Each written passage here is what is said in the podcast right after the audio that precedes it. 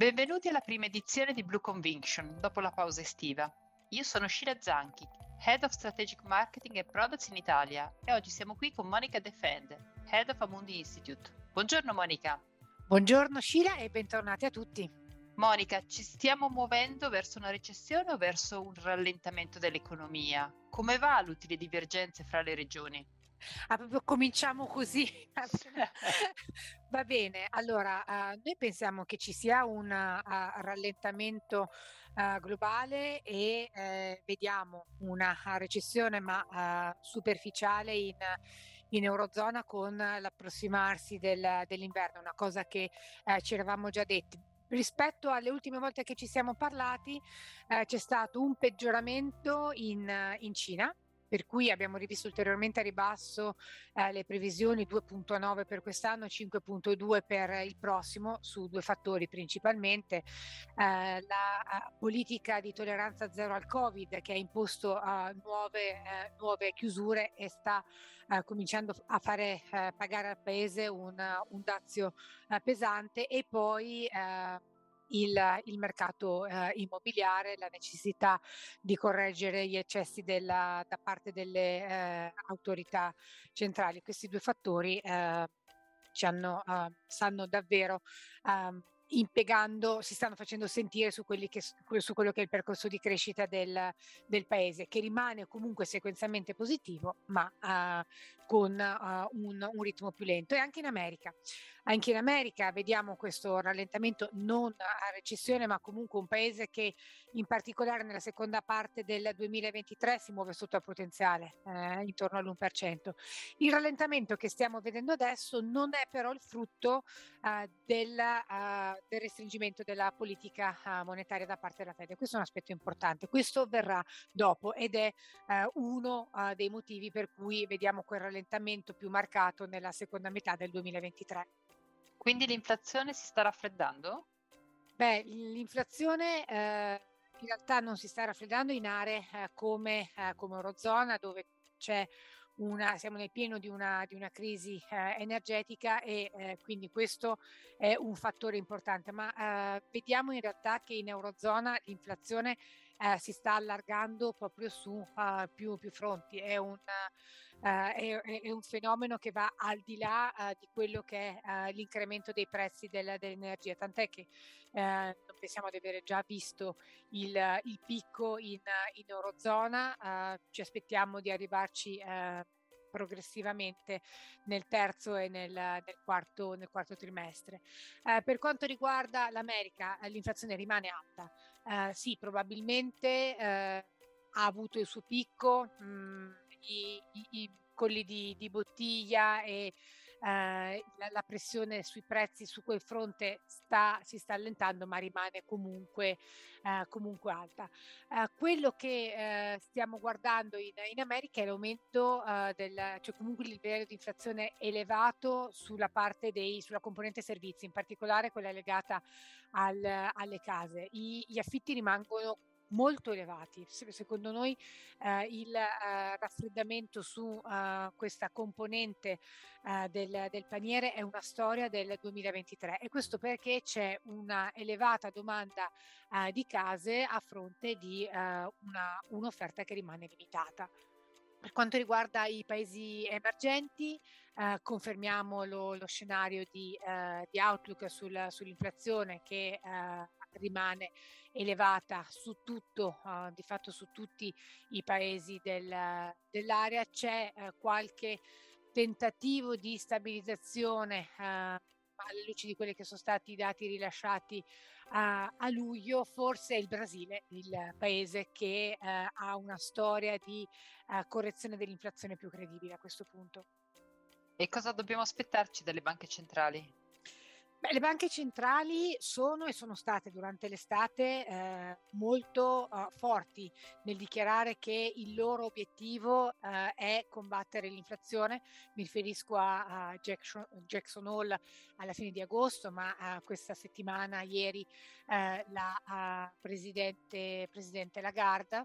Quindi anche se eh, questo percorso di rialzo dei, dei tassi può infliggere e avere delle conseguenze negative sulla, sulla crescita, la convinzione eh, è che eh, avere un'inflazione uh, fuori, fuori, controllo e che va a deancorare le cosiddette le, le, le aspettative può portare alla fine un costo maggiore che non avere i tassi eh, più elevati da livelli eh, eh estremamente compressi come li abbiamo avuti negli, negli ultimi anni. Quindi eh, sia Fed che Banca Centrale eh, Europea molto focalizzate eh, sull'obiettivo inflazione, anche la, la, la Banca Centrale eh, inglese. Eh, per quanto riguarda Banca Centrale cinese invece eh, rimane in una cornice di, di, politiche accomodanti volte a supportare il, il, il ciclo. In questo contesto ci sono stati cambiamenti nell'asset allocation.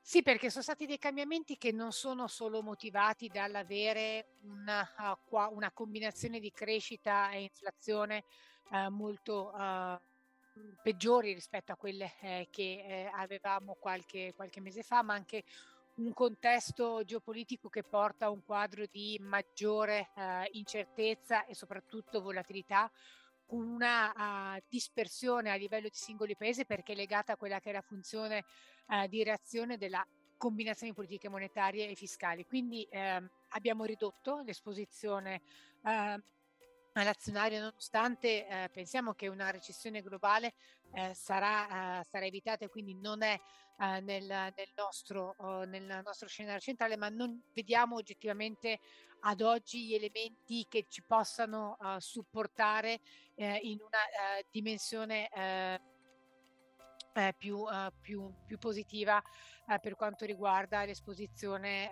all'azionario.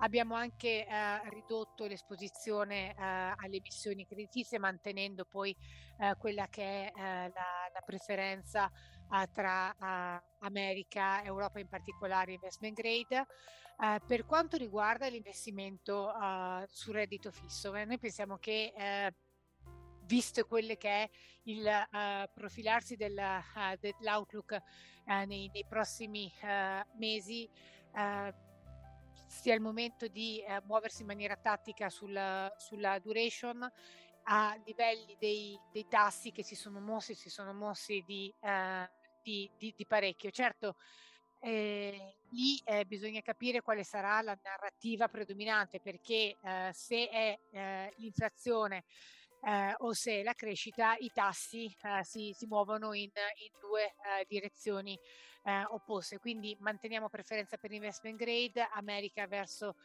Eurozona perché comunque ci sembra che nonostante tutto i fondamentali uh, in uh, America in, in, questo momento siano a rischio di deterioramento minore. Mercati emergenti si sono progressivamente aperte alcune opportunità, i mercati emergenti a questo livello di valutazione sono attraenti con attese sugli utili eh, ancora, ancora, positive, ma se ci spostiamo sui paesi eh, emergenti abbiamo peraltro ridotto l'esposizione all'azionario cinese per quanto riguarda le emissioni obbligazionarie comunque eh, in, in, dollari, in, in, hard currency, stiamo guardando al, al, al Brasile e con cautela ad alcuni paesi all'interno della compagine dell'Est Europa.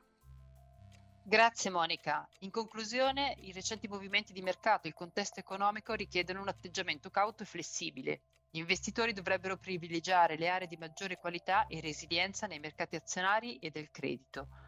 Monica, grazie ancora. Grazie a voi e al prossimo Blue Conviction. Arrivederci a tutti, al nostro prossimo appuntamento Blue Conviction.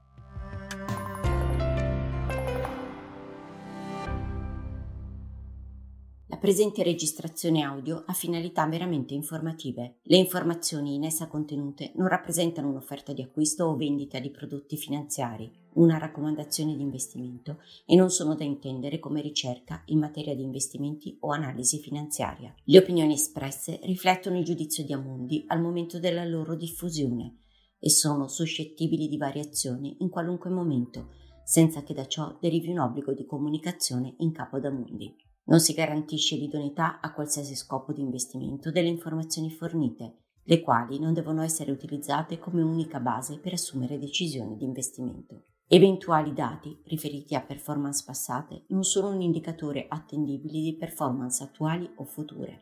Investire comporta un sostanziale grado di rischio. L'investitore, prima di qualunque investimento, è tenuto a prendere attenta visione della documentazione relativa allo strumento finanziario oggetto dell'operazione, la cui sussistenza è disposta dalla normativa vigente. Le informazioni contenute nella presente registrazione audio non sono dirette alle US Person, così come definite nel US Regulation Act della Securities and Exchange Commission.